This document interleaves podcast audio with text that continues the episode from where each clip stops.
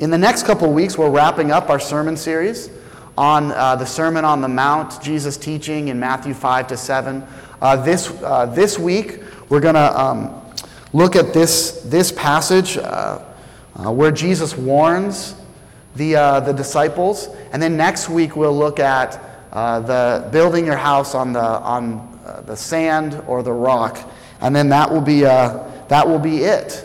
And then we'll look at Proverbs for the summer. But this morning, Matthew 7, verses 21 to 23. They're on the screen behind me. Not everyone who says to me, Lord, Lord, will enter the kingdom of heaven, but only he who does the will of my Father who is in heaven. Many will say to me on that day, Lord, Lord, did we not prophesy in your name, and in your name drive out demons and perform many miracles? Then I will tell them plainly, I never knew you. Away from me, you evildoers. This is the word of the Lord. Thanks be to God. Am I a Christian? Am I a Christian? How can we know? How can we have that assurance that we are one of God's children, and that we have everlasting life waiting for us, that we have the assurance that Jesus has forgiven us from our sins and that we belong to Him? That's a really common question that I get as a pastor. How can I know? Am I a Christian? There's even a writer for the New York Times, and he has a column. It's a couple times a year, and it says blank, am I a Christian? Nicholas Kristof has this column, says blank, am I a Christian? And so far he's had on there a couple of different pastors. He's had a Catholic, a cardinal. He's had... he even asked Jimmy Carter, former President Jimmy Carter, who's a Baptist Sunday school teacher. And I really feel for Nick Kristof, because he wants to be a Christian. He wants to have that assurance. He wants to know and to have that peace. But he has lots of objections, and he can't bring himself to believe, the things that we've confessed about the resurrection of the dead and the life everlasting and Jesus being the way to salvation. This morning, Jesus addresses that. He addresses that question. And what he says is that a true Christian is moved by grace to make Jesus their Lord. A true Christian is moved by grace, by God's grace and His love shown on the cross.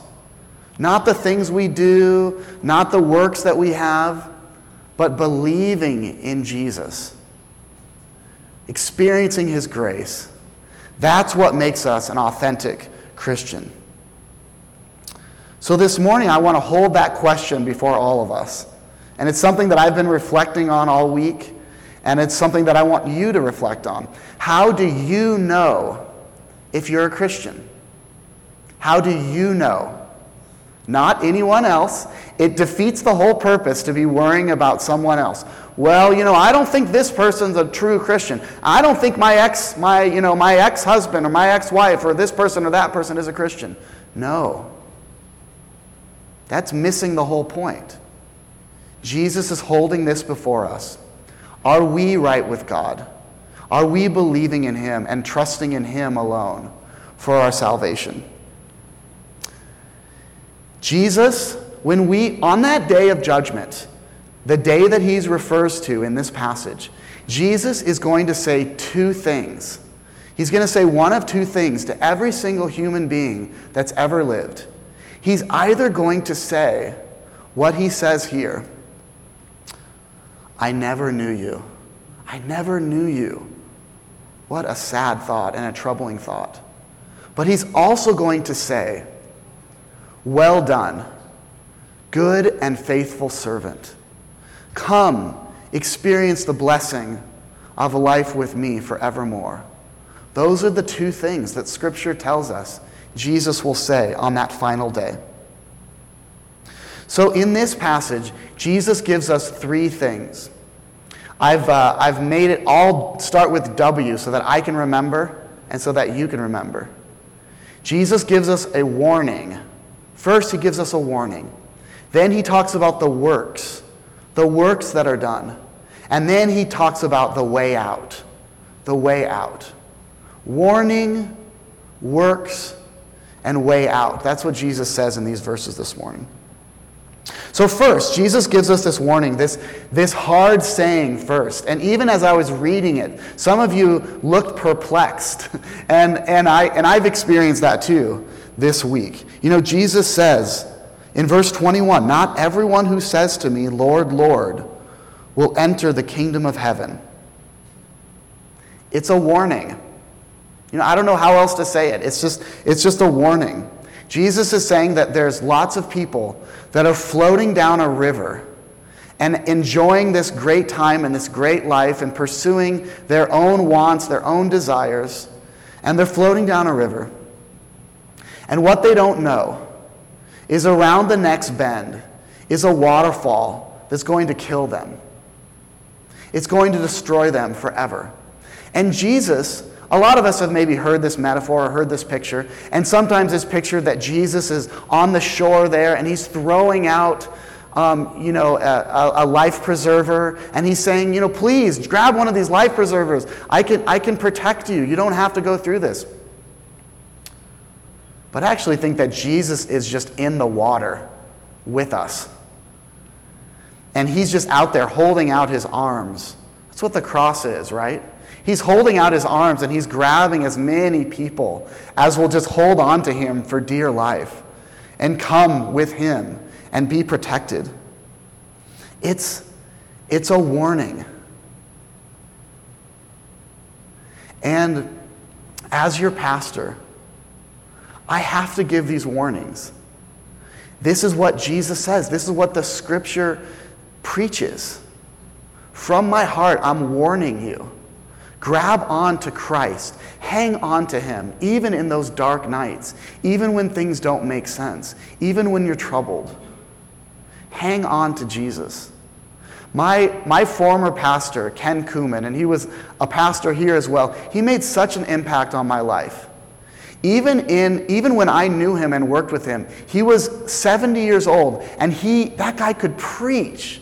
Boy, he could preach from his heart. And 99% of his sermons were upbeat. They were positive. They were about the love of Christ. They were about the grace of Christ. And a couple of times, he preached sermons of warning.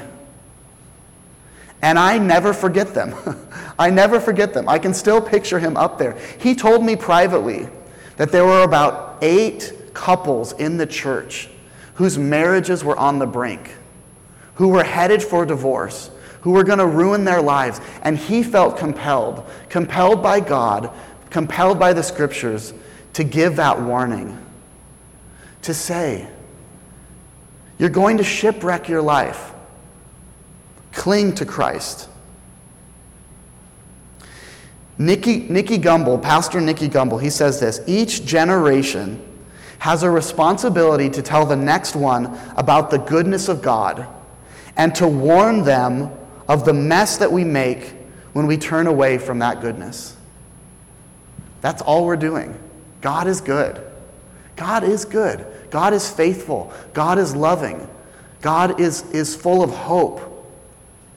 And yet we have to warn people. We have to warn the next generation. We have to warn each other that we'll make a mess of our lives if we turn away from his goodness and from his grace. Jesus gives us that warning. And then he talks about these works. And this is interesting, right? Because these people are doing good works. Let's look at them again. Jesus continues, verse 22. Many will say to me on that day, Lord, Lord, did we not prophesy in your name, and in your name drive out demons and perform many miracles?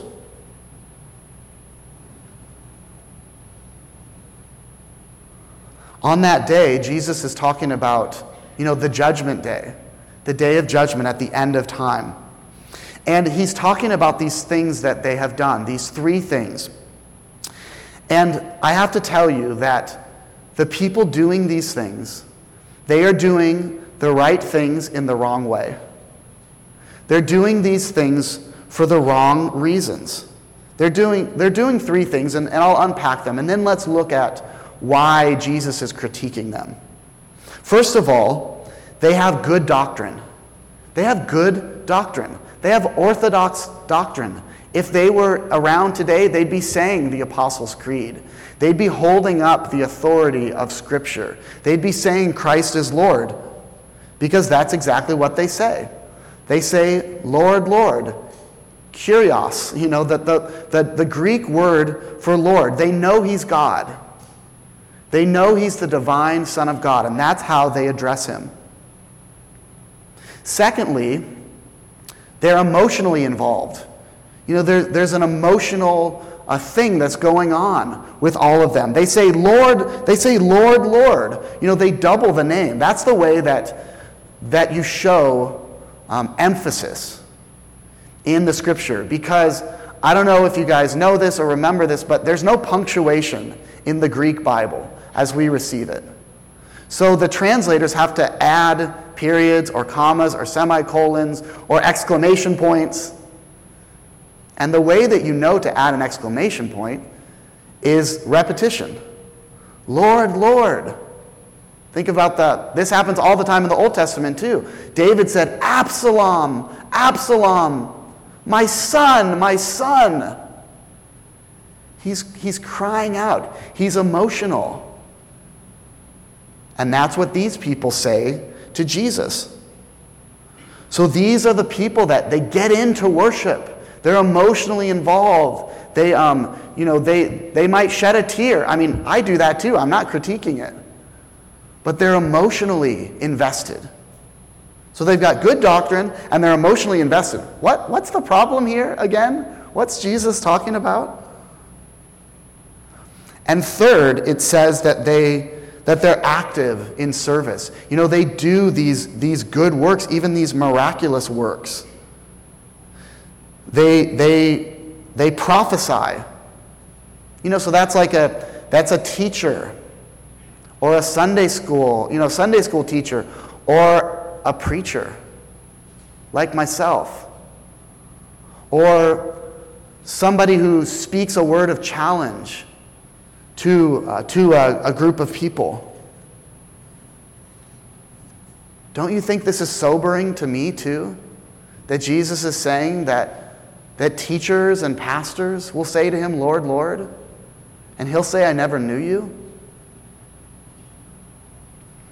Talks about people that cast out demons like the disciples did, and that they did healing works, they did mighty works.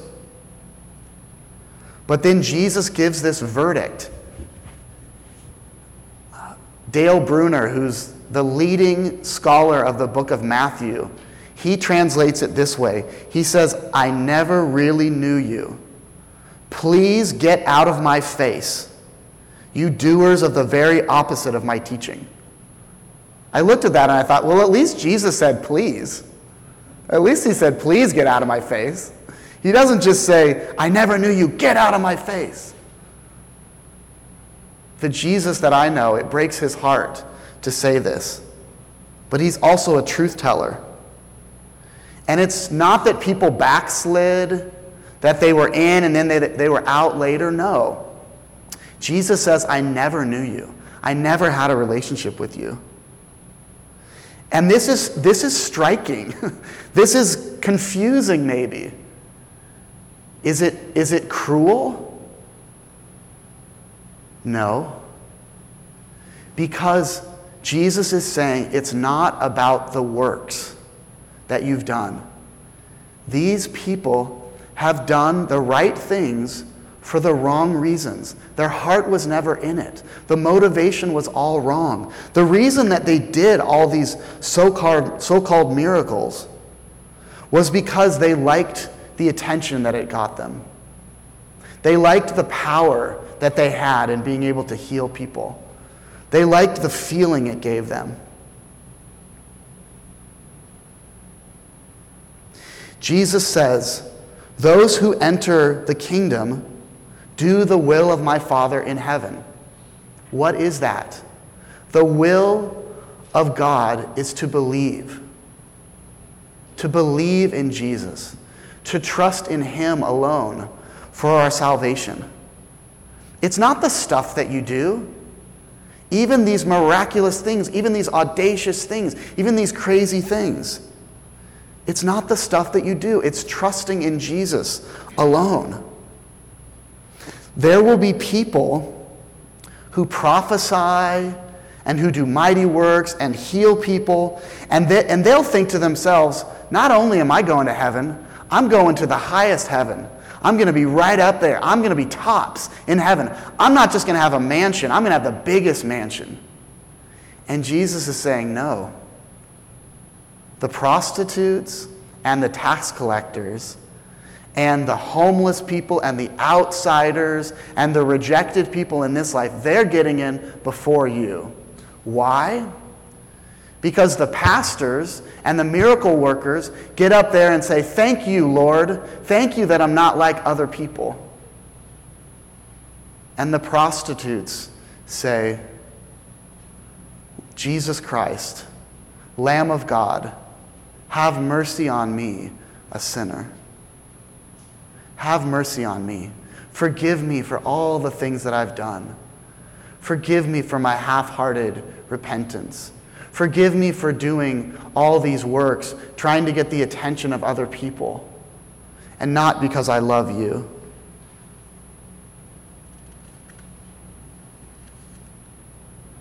The way out. How do we know? I mean, this reminds me of when Jesus' disciples, Jesus said, "It's hard for a rich man to get into heaven." And the disciples said, What? How is it even possible for any of us if the rich can't get into heaven? And Jesus said, "With God, all things are possible." All things are possible. All things are possible because Jesus saves sinners. He saves sinners like you and me. And that's our way out.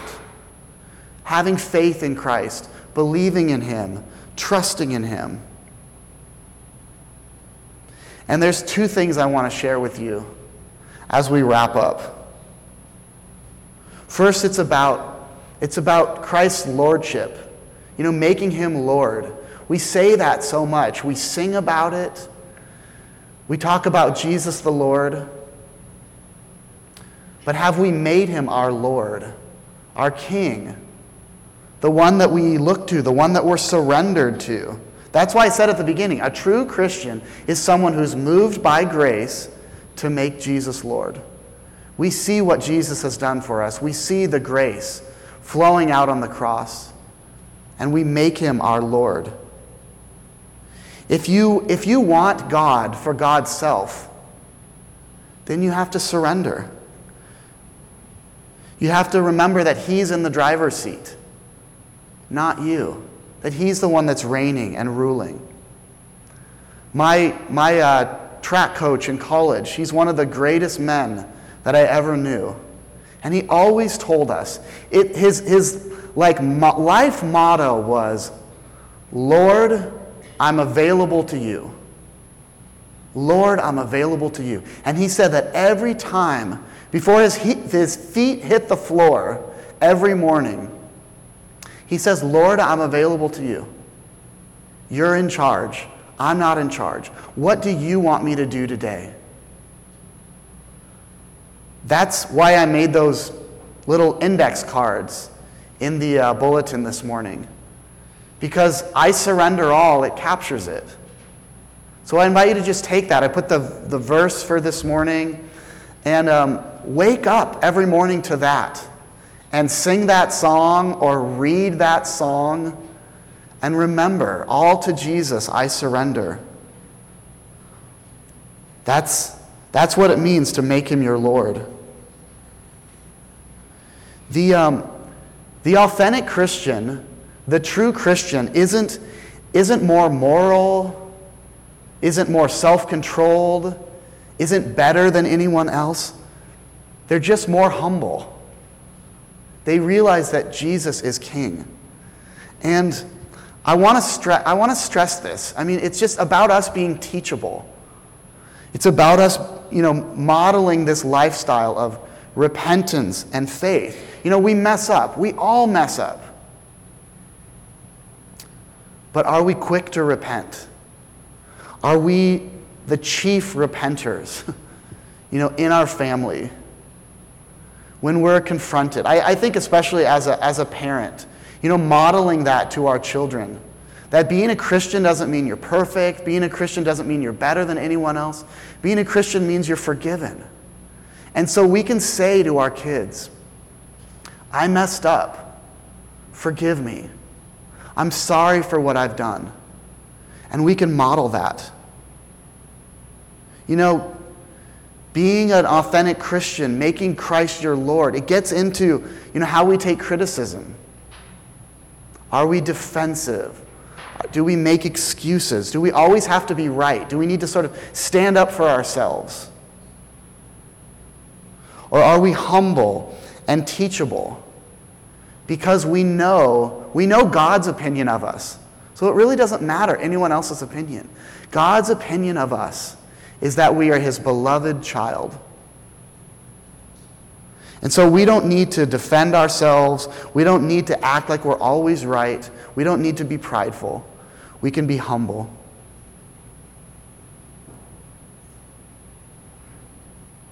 And then there's grace. Grace is what leads us to make him our king. Grace is the way out. Grace is Jesus, there in the river, rescuing us, pouring out his blood. And that's the incredible balance. We make Jesus our King and our Lord when we see how costly grace is. And we're going to get into this a little bit next week. Those two houses that are built on sand and rock, they look the same. But they're totally different because one is built on grace and one is built on falseness and trying to earn our own salvation. We are saved by the grace of God alone. We are saved by what Jesus has done. And that's the authentic Christian, that we understand that we believe in that no amount of good works is going to get us there.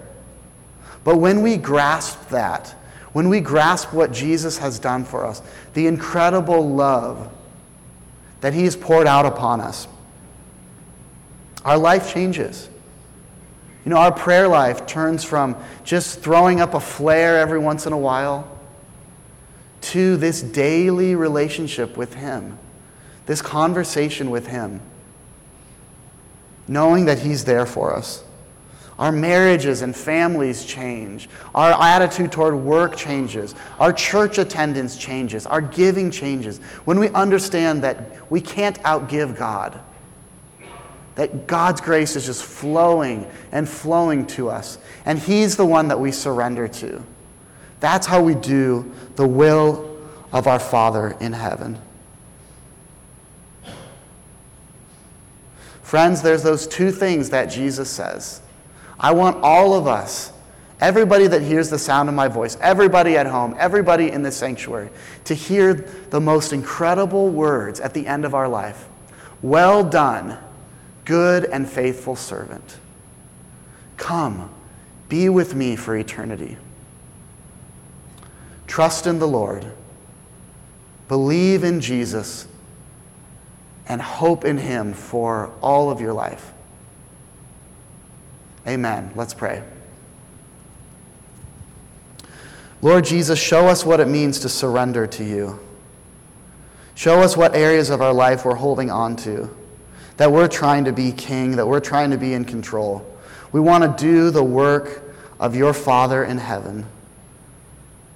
Holy Spirit, raise up faith and belief and trust in us so that we can do these things. As we sing, I surrender all, Lord, may we do so from our hearts. May we experience your presence, your peace, your comfort.